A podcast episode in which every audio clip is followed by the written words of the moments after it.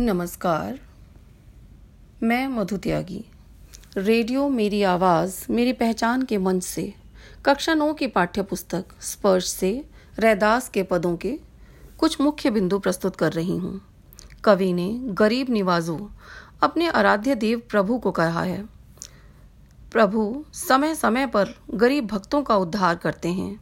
ईश्वर ने अपनी कृपा से पतित से पतित व्यक्ति का भी उद्धार किया है। समाज में व्याप्त छुआछूत की भावना से आहत हृदय वाले संत कवि रैदास ने कहा है कि संसार जिस व्यक्ति को अछूत मानता है, प्रभु उसका भी उद्धार कर देते हैं। उनकी दृष्टि में भक्त की भक्ति उसका प्रेम ही सर्वोपरि है। इसलिए प्रभु को पतित पावन भक्त वत्सल और दीनानाथ कहा जाता है।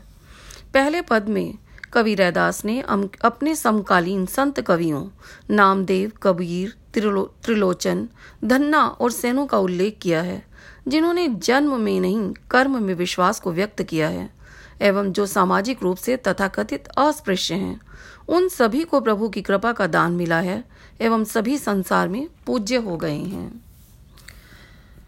पहले पद में कवि ने ईश्वर को चंदन घन दीपक मोती चाँद और सोने जैसा बताया है और अपने आप को कवि ने पानी, मोर, बाती, धागा, चकोर और सुहागा जैसा बताया है। दूसरे पद में कवि ने गरीब निवाजू अपने प्रभु को कहा है, क्योंकि जिस व्यक्ति पर प्रभु की कृपा होती है, वह तर जाता है।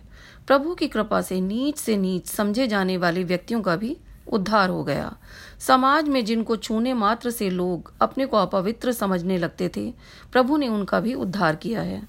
समाज में व्याप्त छुआछूत की भावना से आहत हृदय वाले कवि ने परम प्रभु का गुण कीर्तन करते हुए कहा है, संसार जिस व्यक्ति को अस्पृश्य मानता है, प्रभु अपने वरद हस्त के स्पर्श से उसका भी उद्धार कर देते हैं। उनकी दृष्टि में भक्त की भक्ति ही विशेष है।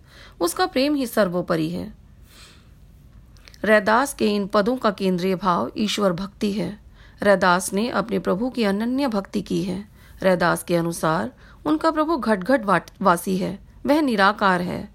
रैदास अपने भगवान से इस प्रकार मिल गए हैं कि उनको अलग करके नहीं देखा जा सकता। इन पदों में रैदास के विभिन्न भक्तिभाव के दर्शन होते हैं।